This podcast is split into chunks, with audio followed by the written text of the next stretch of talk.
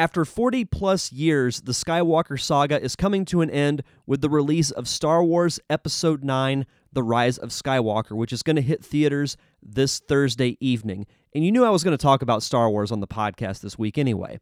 I had Steve Wise, Jason Robbins, and Jonathan McIntosh join me for a really fun discussion about the Star Wars franchise. And it was so big that we had to split it into three separate parts. So you're getting not just one, but three episodes of the Derek Diamond Experience this week, a trilogy, if you will. And for today's episode, we're going to be discussing the original trilogy A New Hope, The Empire Strikes Back, and Return of the Jedi. We discuss some of our earliest memories from watching the original Star Wars film, favorite moments from the entire trilogy, and of course, we have to talk about the often polarizing special editions that were released in 1997. Were some of the changes good? Were they not so good, or do they need to happen in the first place? We answer all those questions and more on this week's episode of the Derek Diamond Experience podcast, where you will never find a more wretched hive of scum and villainy.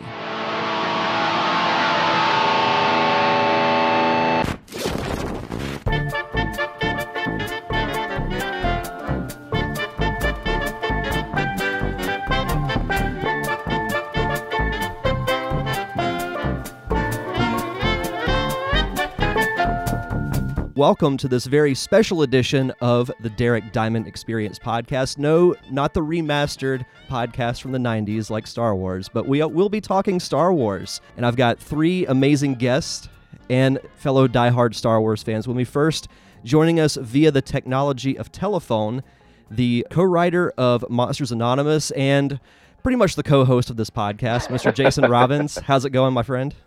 That's going really good. I'm so excited to talk about Star Trek. Let's do this, guys. I thought we were talking about Stargate. I've actually never Oh, seen shoot. Stargate. Ice Station Zebra. Sitting across the table from me is the writer, director, and producer of Sur'vi, Mr. Steve Wise. How are you? I'm fine. Uh, it's this seems uh, like a very comfortable chair here since uh, I've been here for you know what, You three, actually three never- times in the ac- last uh, two months. You actually never left. I It's wake up. molded to him. I wake up in the morning and you know just come in to check my email, and Steve's just kind of sitting there hanging out. Just so- kind of you know sitting in front of the microphone waiting to go. Yeah. You always have to be prepared to podcast.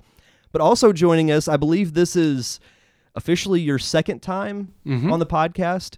Uh, local actor as well as a member of the 501st, Mr. Jonathan McIntosh. How are you, sir? Good, good. Thank you for having me. I'm looking forward to it. I'm excited. No, absolutely. So we're here to talk Star Wars, and we have to start from the very beginning. So, Jonathan, since you're the newest person to join us on the podcast, what is your first memory of Star Wars? Oh, wow. Okay, for that, we're going to have to journey back to uh, 1977. I was four, and uh, I was visiting my aunt here in Pensacola. We went to the old Cordova Theater and uh, took a look at it. Second, I stepped out. I wanted to go to Gaffer's and buy a lightsaber. I remember both of those locations.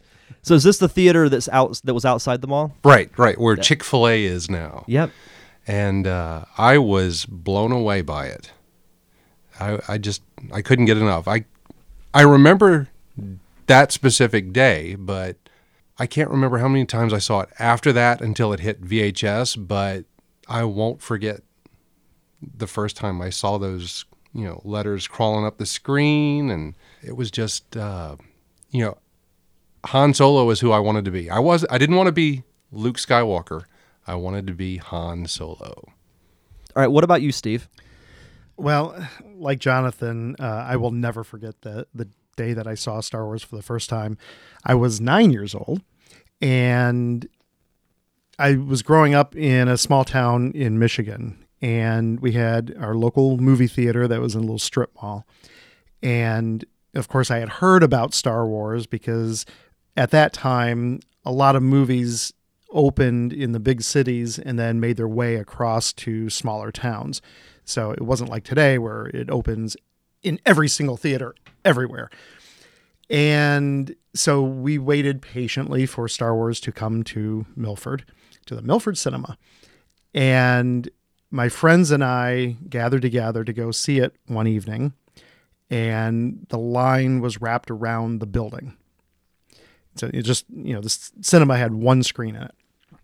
and there were nine of us that went there that that day all together. As we waited in line for an hour, we got up to the box office and they said, "We have nine seats left." Oh wow. And for the first time I can recall, they actually had an usher that let us through. The movie had already started. And when I walked in through the door, the first thing I saw on the screen was when the droids were escaping in the pod, and you see kind of like the the big circle of uh, as the the pod was dropping away from the screen. That was the first thing I saw, and I stopped in my tracks, and I lost my breath, and just stood there staring until the usher was like, "Come, come, come," and found a seat. Uh, my my best friend and I were able to sit next to each other, and I just stared at the screen enraptured for the rest of, of the movie. Uh, went back and saw it like six times that week. Just kept going back and going. It was only there for a week, you know, because until it moved on to another theater. Um, but it literally changed my life. I know, you know, you're talking about ah, you're a little kid watching this movie. How could it have that much impact on you? But at that point, I knew that I wanted to make movies.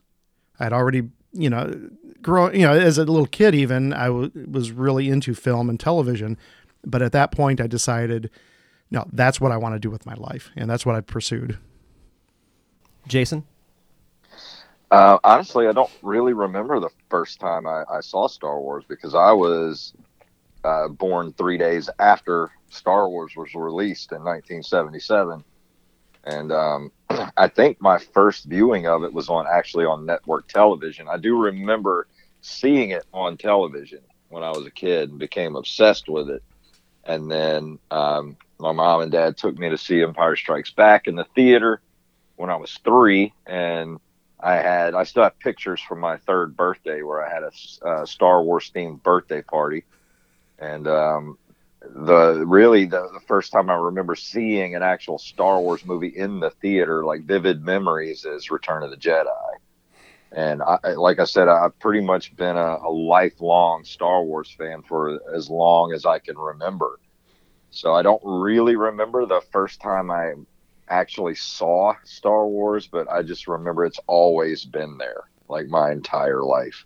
hmm I was born three years after Return of the Jedi came out, so I missed the entire theatrical run of the original trilogy. We're dealing with a child. in age or maturity, or both. well, if we're talking about maturity, I think uh, I think we all kind of qualify with yeah, that. pretty pretty much. but I remember when I was five or six years old, I was at my uncle's house, and I noticed he had this box set. It was a black box. And I was like, "What is this?" And my uncle's like, "That's Star Wars." And I said, "What's that?" So I put in the original VHS tape for the first, the original Star Wars: A New Hope, and it had a almost like a behind the scenes featurette with George Lucas where he would talk about the making of the film I remember that. it was like maybe five or ten minutes long, Mhm. maybe ten minutes, but probably not even that long. And I was hooked from the very beginning. I just remember, like you mentioned, Steve, the the shot that really stands out to me is I was hooked was when R two and three PO were shot out of the ship on the escape pod, and just from there I was hooked. And then after that, I wanted to watch Empire, and then I watched Jedi, and then I just couldn't get enough Star Wars. Anything I anything Star Wars I had to have. I had the action figures, I had lightsaber replica, and then I remember seeing the commercials for the special editions. And my parents took me to see all three of them.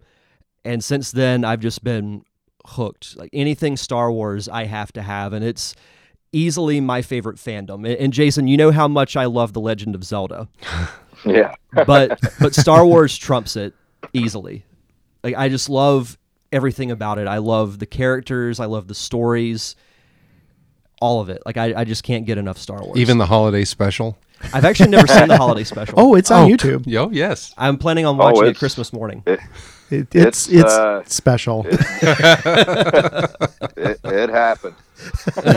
I actually remember seeing it when it aired, Really?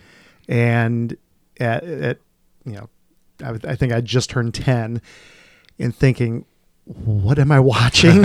what, what is, how could they ruin something that badly? And just even as a kid, it was like, this just doesn't Yeah. make any sense. It, it's just, it's terrible. I think there's like 20 minutes where it's nothing but Wookiees having conversations with each other. Oh, other. it's, it, yeah, it's, And it's like about 15 minutes. no actually. subtitles, nothing. It's just back and forth. I've heard about that. Yeah. And you're like, Let's let's not discuss that. I, um, I wanted to uh, ask you, Steve and Jonathan. I don't know if you guys are a few years older than me, so you may remember the first time that Star Wars was shown on network television. I have a, a memory of before it was shown. They actually were like interviewing all these people uh, about Star Wars, and they were all these people were like, "I've seen Star Wars a hundred Yeah. such such times," and I was just like, "Wow." You could watch a movie that many times. and I remember it was on network television, and for years, I could swear that I I actually saw this the the the deleted scenes with Biggs Darklighter, Uh, I believe that they did put those in there for the. and for- I I had- was broadcast. reading a few years ago that they actually did put those scenes in to the televised version at one point. So I I guess my memory was sort of correct that I did see those scenes at one point. Well, and it was nice having seen those too, because um, you know, I, as a kid, I read the the novel that um, Alan Dean Foster Ghost wrote under George Lucas's name, Uh-huh. and I also had the Marvel the Giant uh, comic book, which I still have actually, and those scenes are in both the book and the comic book, and I was kind of disappointed that ah, you know, th- those weren't in the movie. And then being able to, when, when they finally did show Star Wars on TV, to have those scenes restored. They weren't great scenes, but it was kind of cool being able to, to watch those. I mean, it was nice to actually, you know, all those uh, the action figures or the drawings of Luke with the binoculars and wearing Yeah. that funky, uh, The hat. leaving the yeah the hat. The So- Gilligan hat. So yeah, it was great to actually see him in that costume, Mm-hmm. and oh, that's where that's from.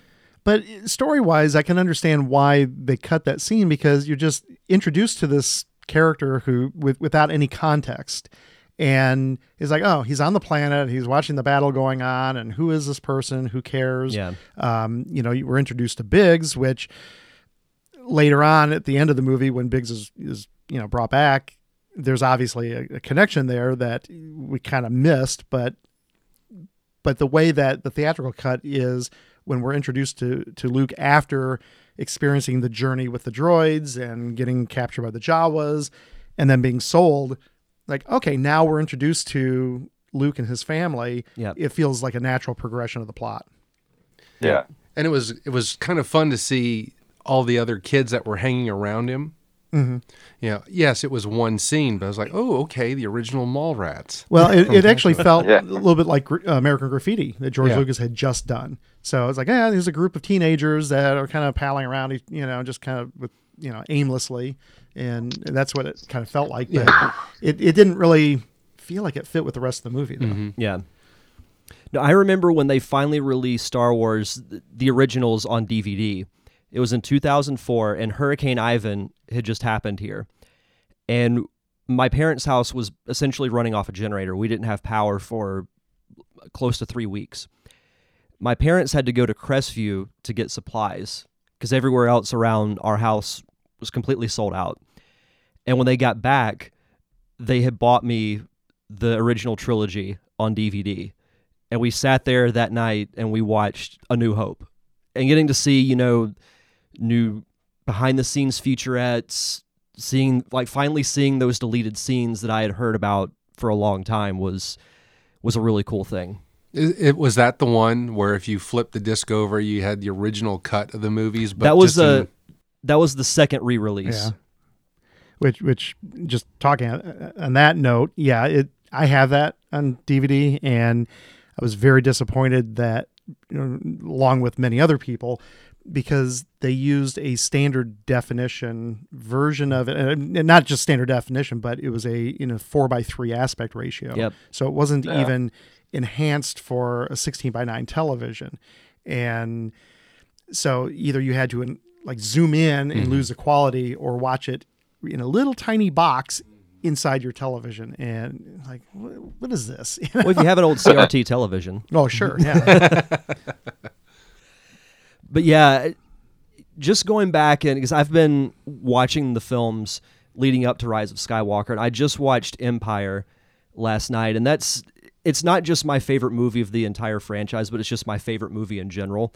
That was the one that blew me away the most. You know, growing up because I loved Boba Fett, even though he didn't really do anything. he didn't really do anything in Return of the Jedi either, besides Right. get eaten by the Sarlacc. But everybody loves him.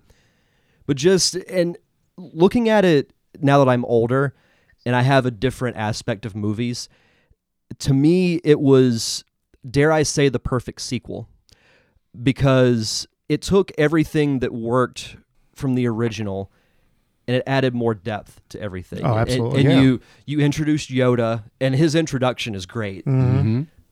And I, I love that, you know, when they brought him back in The Last Jedi, he was the eccentric Yoda from Empire and he wasn't the serious Yoda from the prequels. right Out of the original trilogy, what are some moments that stand out to you guys? It could be from any of the three movies. Well, I, I guess you'd have to be remiss not to bring up the twist in Empire Yeah. because you know I was what uh, twelve, I guess, when when that movie came out, and going to see it in the theater and not knowing what to expect, and when Darth Vader says that he's Luke's father, spoiler alert, um, I just, I mean, the feeling that I had, it, it was like the bottom dropped out from underneath me. And when Luke, you know, screams, no, it can't be, I felt like that. It was like, no, he's lying. That cannot be possible. And I can remember my friends and I talking about that afterwards that it's like, was he lying? Was it truth? But we're like, well, it kind of indicated the way that Luke was behaving with Leia that yeah, that's that's true. And we just we could not believe it. And of course then we had to wait 3 years to find out if this was true or not. You know, more so than what happened to Han Solo, the cliffhanger really was is Darth Vader truly Luke's father? And yeah, for 3 years we debated that. No, I I would say for me, uh, the first thing that jumped off the screen and was just the the first assault on the first Death Star. Absolutely. Yeah. Yeah, the trench run. I mean, wow. All those. I mean, yes, they've added more uh, X wings and Y wings in the special editions, Oh, we'll get to those. but just that the handful of you know X-wing fighters and uh, the other vehicles that they scattered around in the in the very first print. You know, and you know now looking behind the scenes and seeing how they did it on that back lot with just you know uh, a mishmash of model kits you know strung together just to get that camera down the middle of that trench. Watching how that was made is so fascinating. Right. And, and yeah, so just watching that and learning that they had edited it, you know, from World War II aircraft footage and whatnot, I was, wow. to go off of that, because we can't mention Star Wars without mentioning John Williams. His score for that specific scene was awesome. Mm-hmm. Just almost like the you hear the military drums in the background as they're in space flying towards the, De- the Death Star. That whole score, th- that sequence from that moment until the Death Star explodes.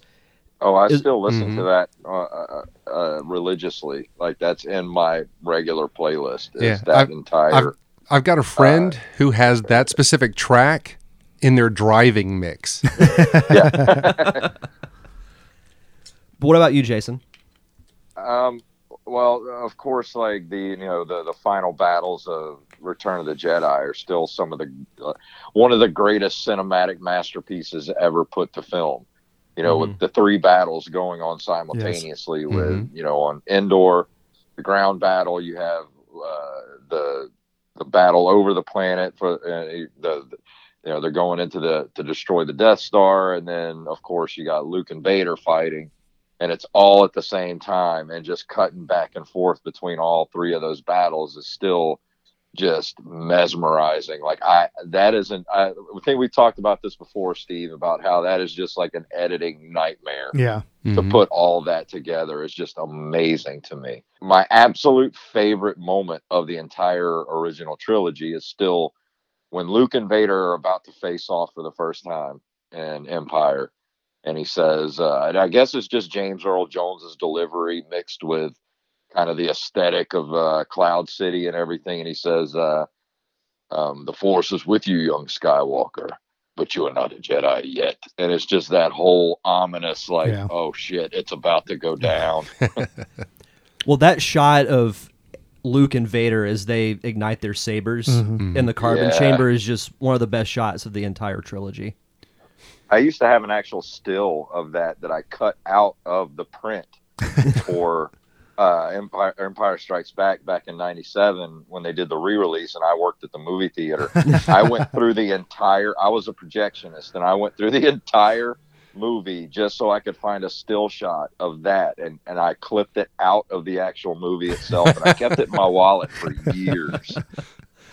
Well, you know, talking about the um, the end of Jedi, the what really makes the lightsaber fight memorable is that it's emotional. It's not an Yes. action scene per se. It it's just raw emotions. And when um, Vader basically threatens Luke with turning Leia to the dark side and he responds by just, you know, wailing on Vader and ultimately cutting his hand off.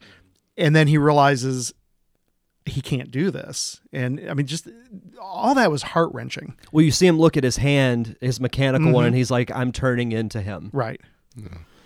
Just when when I mean, when Vader goes sister, Yeah. you know, like Yeah. oh, it's coming. Yeah, mine's a, a two-parter. It's that when Vader says, "If you won't turn to the dark side, perhaps she will," and and Luke just loses his mind. Yeah.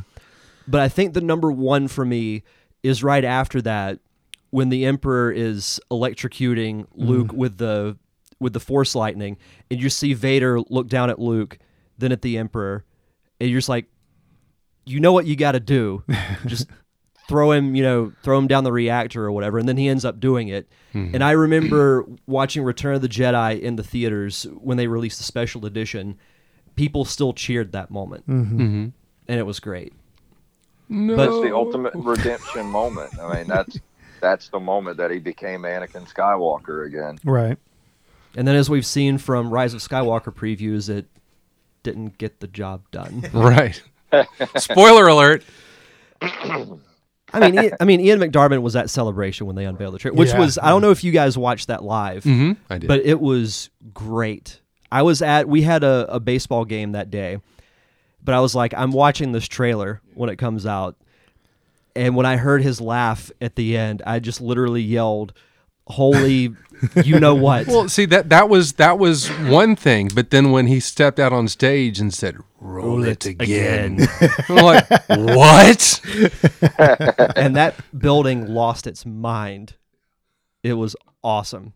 But there's so many great moments, you know, I, I can think of God, there are so many. Well, there's, I mean, you got the tauntauns.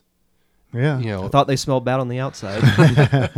uh, just if you break it down, there were iconic sequences pretty much uh, every 30 minutes. You know, yeah, yeah, you had the uh, uh, let me th- from the first movie, uh, just looking at the Jawas, like what? uh, then you move to um, the burning of the Lars homestead okay, this is getting a little dark here. What's going on? And then, of course, you know, the joke that will forever be there, you know, only Imperial stormtroopers could be so precise. really? Yeah, And, and then, of course, i i the cantina scene. Oh, yeah, one of my favorites. the cantina scene probably is the scene that stuck with me the most from the first time I saw it because it was just so unusual and different from what anything that you'd ever seen before. Mm-hmm. And just and the music was so different too, even though it was John Williams score. It was cantina music, Mhm. and we we see the aliens that are playing the the Well, I don't know if you guys um, listen to uh, like Joe Rogan or anything like that, but uh, Rick Baker uh, has been doing a lot of um, podcasts because he's got a book coming out, oh, really? and um, a lot of those masks that were used in the cantina scene were Rick Baker creations. Interesting. Um, just just masks that he just made and had around his shop because Oh, right. When they were putting the cantina scene together, you know, most of that, like all that stuff that was shot with all the aliens, was shot in Los Angeles, but all the other stuff was filmed in uh, Tunisia. Mm. hmm But Which they explains to make it look so similar that it was seamless. which explains a werewolf and a devil being in, uh, Yeah. in Tatooine. Which were removed in the special editions. Yeah. I mean, I can understand because Lucas didn't, you know, he he- he didn't really care for the the masks because they look like masks, um, and he wanted more alien looking creatures. Um, but it kind of takes away the charm. You know?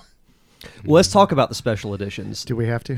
Sure. the show is all things Star Wars, Steve. Maclunkey. I saw that for the first time uh, the other night when I watched A New Hope, and I literally said, "What did I just see? Like, why? Why do you keep changing it? Because he can. Well, you know, the, It's the drug that George Lucas cannot quit." But the thing is that he was retooling A New Hope before it was A New Hope. You know, I mean, from from the word go, he was changing things, and because I can remember actually seeing Empire Strikes Back, and it said Episode Five. Episode Five, what happened to two, three, and four? It's like, are they just skipping over a bunch of the story? Well, then they re-released Four. yeah, Star Wars. Star Wars. and here's episode four. And I'm thinking, am I losing my mind? I don't remember. I'd seen this film, you know, countless times. I don't remember that ever being there. Yeah, that's because he went back and changed it for the re-release, the initial theatrical re-release back in, you know, 1980 or 81, whatever it was that he did that. Yeah, one of the most frustrating things that I would get every time he would be interviewed is, "Oh, it's a this is just the the middle part of a a much bigger saga." And I might go back and you know do the first couple of chapters, and then, and then I think after Revenge of the Sith was out, he said, "I'm done. That that's it. That's the end of the story." And I was like, "But wait a second. You said that there was nine parts. So where are the other The three? Journal of the Whills. yeah, even um, when I was a kid, I actually still have it. My um, vinyl soundtrack for Empire Strikes Back, and in the, you know, the, there's a like like kind of a, a almost like a booklet inside the, the the fold of it, and it's even said in there when it was released back in 1980 that uh, George Lucas planned a nine part Mhm. series. which And I was like, well, where are they all at? Yeah, I never thought that I'd actually see it, and here episode nine is coming Right. out. Yeah, it's insane. whether George Lucas wants it or not. I mean, I'm sure he's having fun swimming in his safe full of money right now. But, you, but you know, I mean, Jon Favreau's gone to him for a few things. JJ said he, you know, talked to Lucas about episode nine. So as much as he might want to get away, they keep pulling him back in. Just when I think I'm out, Yes. they pull me back in. I mean, you know, there was all that talk about his little change in Solo. You know, when uh, they're on the Oh, yeah. ship and the the closet scene where Han's looking at all the capes. Mm-hmm. You know, that was all George Lucas right there. all courtesy of Uncle George. My thing, I don't have as much disdain for the special editions, though. Growing, going back and watching them, a lot of the changes don't look that great because you had all this advancement with computer technology, and George Lucas is obviously a huge fan of that, being that most of the prequels were shot on a soundstage, or at least most of Episode Three was. Going back and watching them, especially when you see the shot where the camera pulls out and you see all of Mos Eisley and you see all these mm-hmm. various creatures and everything, they just look so fake yeah. Yeah. compared to Well- the live action characters. The only thing I do like about the special editions was what they did to the final battle, the the Battle of Yavin. All the uh, hmm the new stuff that they did with it, just to make it look so much better. Yeah. But everything else, I'm just like, uh, especially like the Jabba thing, adding the Jabba scene back in where it steps on Jabba's tail. I'm just like, as soon as I saw that in the theater, people were laughing, But- and I was just like, oh, that looks so bad. Did Yeah. you ever see the original Jabba hmm before he was the slug? Okay, so that scene where he steps over Jabba's tail, I'm like, oh, come on. Yeah. But I love, yes, we all love the original cuts of all the movies, but I have to say that I love the special editions editions just as much. Okay, some of the effects are already way outdated Yeah.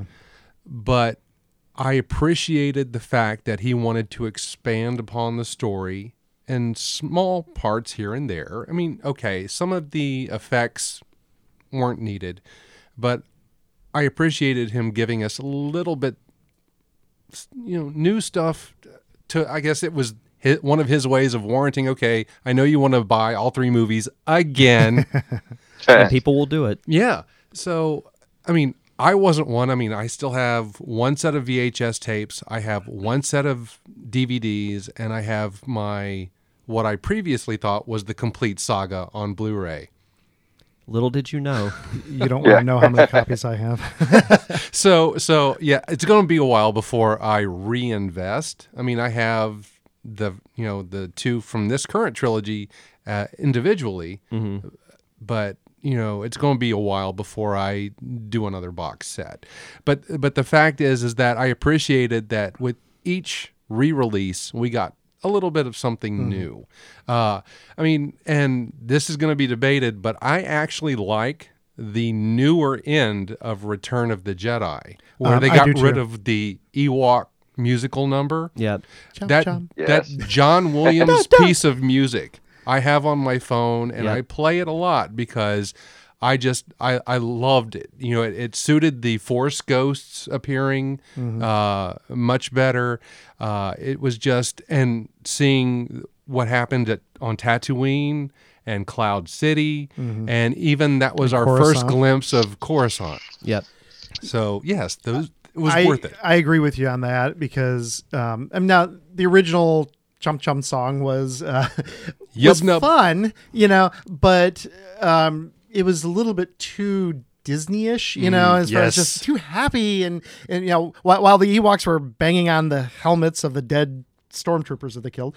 Um, where like like you said the new music was a little bit more somber i mean it was still was celebration but it, it didn't feel i mean it felt more epic than just okay we're just in a little forest here and yay um and seeing coruscant was kind of cool because we'd heard about it and now oh it's a real thing it's now actual canon not just you know something that And you see the statue of the Emperor fall. Yeah. in background. Yes.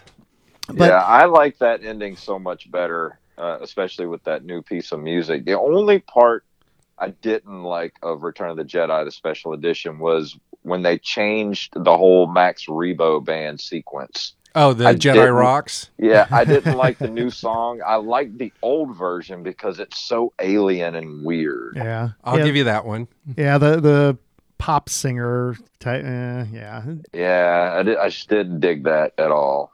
Well, when I first um, heard that they were doing the special editions, I was all all for it, and I was like, okay, this is kind of cool. Um, and the main reason why I was on board, especially with the redoing special effects, was having watched the movies on VHS for so long. Oh man, the VHS copies were were horrible, and you could see all the matte boxes around the spa- the spaceships, and Yeah, so you know people who were younger than me that had not seen it in the theater that's what they thought it looked like. And like that's not what it looked like in the movie theater. And you know it was just the the the poor contrast ratio and and the um, transfer to video. It just the special effects were really awful. And it just was painful to watch it every time i watched it a lot but it was just it was heartbreaking to see how bad the special effects transferred to video. Yep. and so I was kind of happy that okay, maybe we'll have really good effects. And there were a couple times in the movie that Lucas did not change the effects. Like there was a shot of the the Death Star that was really grainy. Like why didn't you change that? Of all the shots that you could have changed, that was one that absolutely needed to be changed. Um, and the the CGI uh, X wings at the end Mhm. look good, and they still look Yeah. pretty good. Yeah. The biggest problem I have, though, in general, is that was Oscar winning effects. Yeah. We no longer have the opportunity to see the Oscar winning effects. And there was so much that was changed that they just CGI'd over that takes away from the artistry from the original filmmakers. Mm-hmm. Yeah, I mean, uh, another change that I actually appreciated was Cloud City, Yes, Yes. it looked much Mhm. better. going from the the white walls to wow, we can actually see outside now. Yeah. Uh, When you have the shots of the when the Falcons landing, you actually see quite a bit of Cloud oh City. yes. Well, even when I saw it for the first time in the theater, I felt like the, the flying sequences in Cloud City looked really bad. I mean, it, you could see matte lines around the, the ships, and it just it, everything looked flat, and it didn't feel like there was any dimension there. It just looked like a matte painting, and um, the CGI was a vast improvement over that. I think out of the three movies, the ones that I have the least issue with as far as changes go was an Empire. Because they also added full body shots of the Wampa. Because in the original version, all you see is the head and the arm. And also, they went back and replaced the original actor who played the Emperor Yes. with Ian McDiarmid, which I thought was a good Clive idea. Clive Revill. Yeah, Clive Revill. Yeah. Yeah. Which, I mean, yes, uh, for continuity's sake, I, I agree with that, but it's like, uh, you know, poor Clive Revill gets cut out of the movie. Yeah, true. Now, It okay. was so weird looking because they like didn't they mix his face with like monkey's eyes or something like that? I remember hearing I about know. that story. I don't know if it's Yeah. true, but I remember reading about it.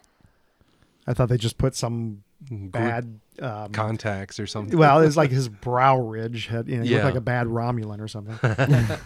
Now, so what you were saying about the uh, Oscar-winning effects for like the the Death Star run in the first Mm-hmm. Yeah. one, they didn't really touch the AT-AT Walker uh, attack in the second no, one. No, they didn't at all.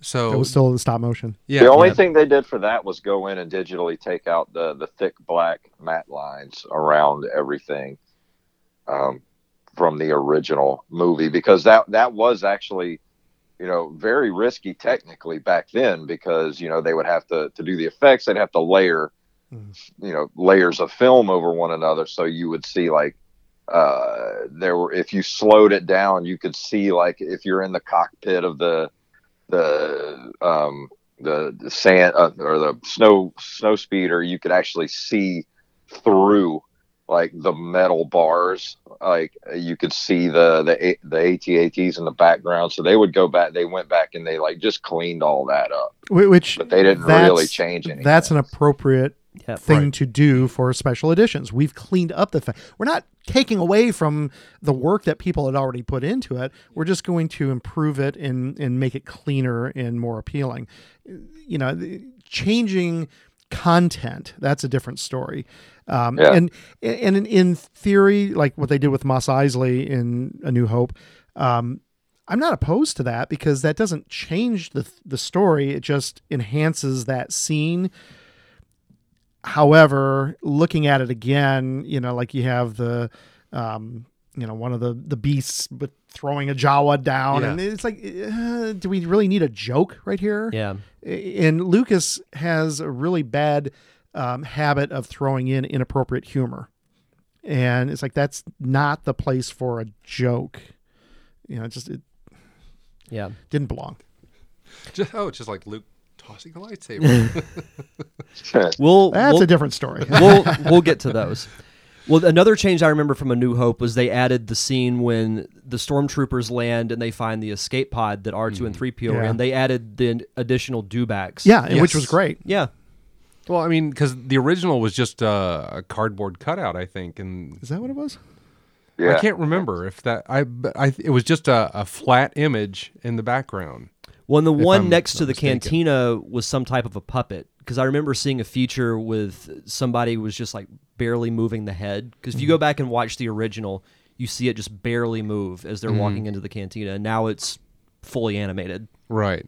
And, and so yeah, those were all warranted. Uh, I can I can remember uh, when they were talking about, oh yeah, we just uh, hired a, a bunch of guys, put on some stormtrooper outfits, and went out there and just got a couple of extra shots. I'm like, gosh, Well, there's one change we haven't mentioned, and I want to get everybody's thoughts on it. The thought of going back and adding in Hayden Christensen as the ghost of Anakin. Yeah, I, I'm I'm I understand it. Um, it. It's not that it's morally reprehensible, but um, it doesn't make a whole lot of sense in the context of things because why is Ben old? Why do they still have Alec Guinness there instead of changing him to Ewan McGregor. McGregor? yeah, um, you know, if that was what Anakin, when you know, when he truly died before he became Vader, that was his image, then that kind of discounts the ending after Luke takes his helmet off and he says, "Let me look upon you with my own eyes," and then he isn't that what Anakin is? Um, and and of course you can argue, well, he had his limbs cut off and was burned before he became old.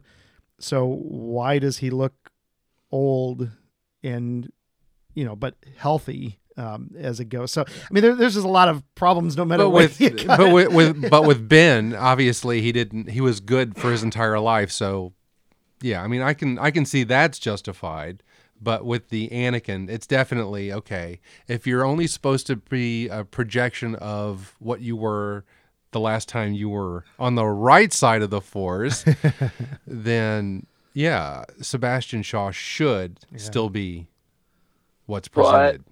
I also, at the same time, if you look at the timeline of everything, really, Va- uh, Darth Vader, Darth Vader slash Anakin Skywalker is really only about 42, 43 years old when he dies, and Sebastian Shaw is like 65. yeah, that's true. I'm 42. And I don't look as old as Sebastian Shaw did at the end of Return of the Jedi, so Well, I in- in kind tru- of get it. And truthfully, shouldn't Shab- uh, Sebastian Shaw ha- be missing his legs and arms and be all burned up then too?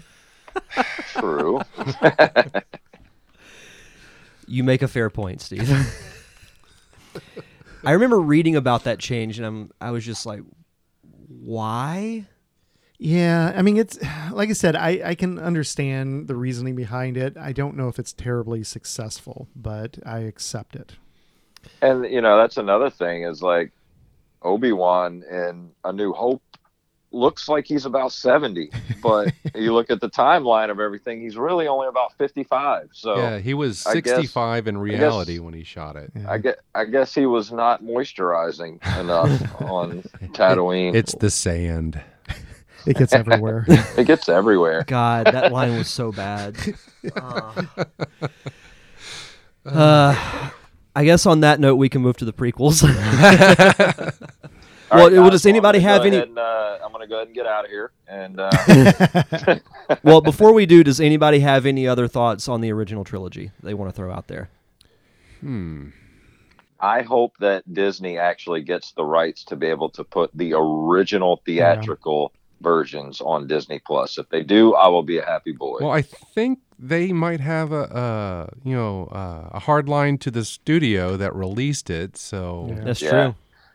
Well, see, the thing is, I don't care what changes. If George Lucas wants to go back and change every damn thing, I don't care as long as I still have the original Yeah. theatrical cut That- that's how I feel, available to me. Yeah.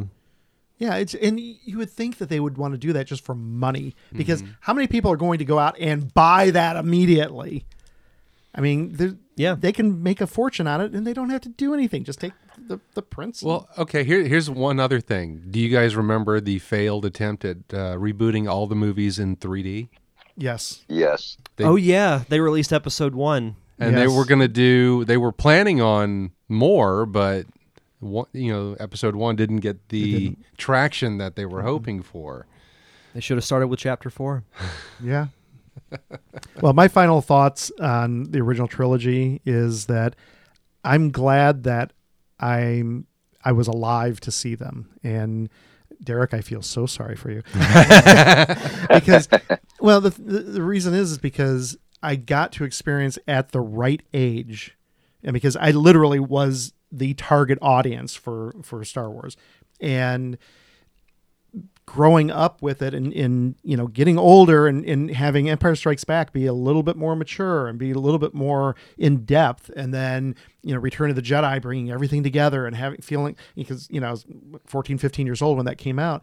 And just you know experiencing that and, and experiencing like i said before that wait between the movies that mm-hmm. you know that anticipation of what's going to happen? I've got to wait for all these years to do, you know? and but yet I was still young enough to appreciate it and not be, you know, okay, I'm cynical now. I'm too old for you know all this. Um, and you know, but yet by the time the prequels came out, like I still enjoyed them and was still able to to get into it, but from a different perspective. Yeah, I mean, I remember where I was when I went to see each one of the original movies. Mm-hmm. You know, just like where were you when Kennedy was shot mm-hmm. or when the towers fell? I remember what theater I was going to. I remember who I saw it with. I remember the long line and how long it took to get in there. And yes, the three years. Oh my God. Why? Now we understand. and, and, you know with with the current releases i think one of the negatives with the just being bombarded with star wars over the last several years despite the fact that i have enjoyed every single one of the releases um you lose that that exactly that anticipation the magic of It makes you wanna see it more. waiting very you know with with you know, on pins and needles, waiting to see what's going to happen next. And it's like, eh, you know, when every year there's new Star Wars coming out, and now you know we've got TV shows and whatnot. Like, eh, it kind of loses a little bit of that that magic. Well, to go off on what you were saying, you know, it's like that age old question if you could go back in time and do just like a few certain things, what would they be?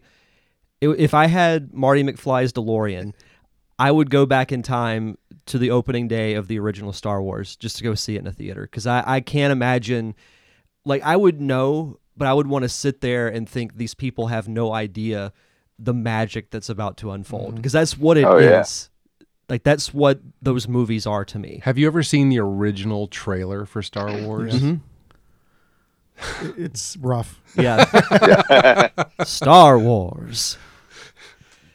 It's good stuff. A tale of a boy, a girl, and a galaxy. What? well, you know, that was just they didn't know how to market it. exactly.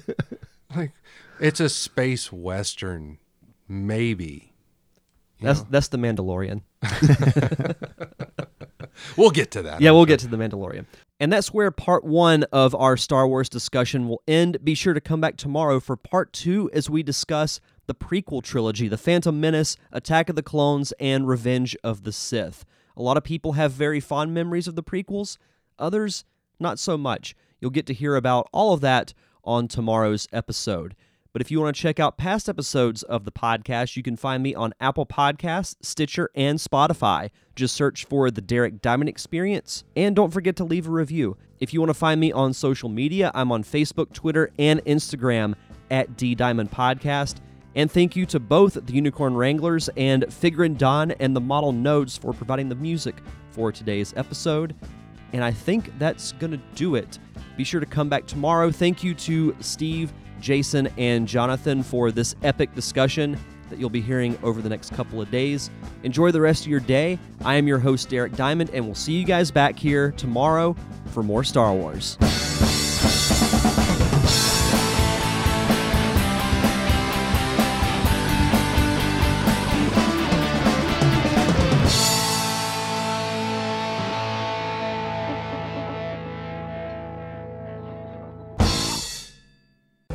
Smelled bad on the outside.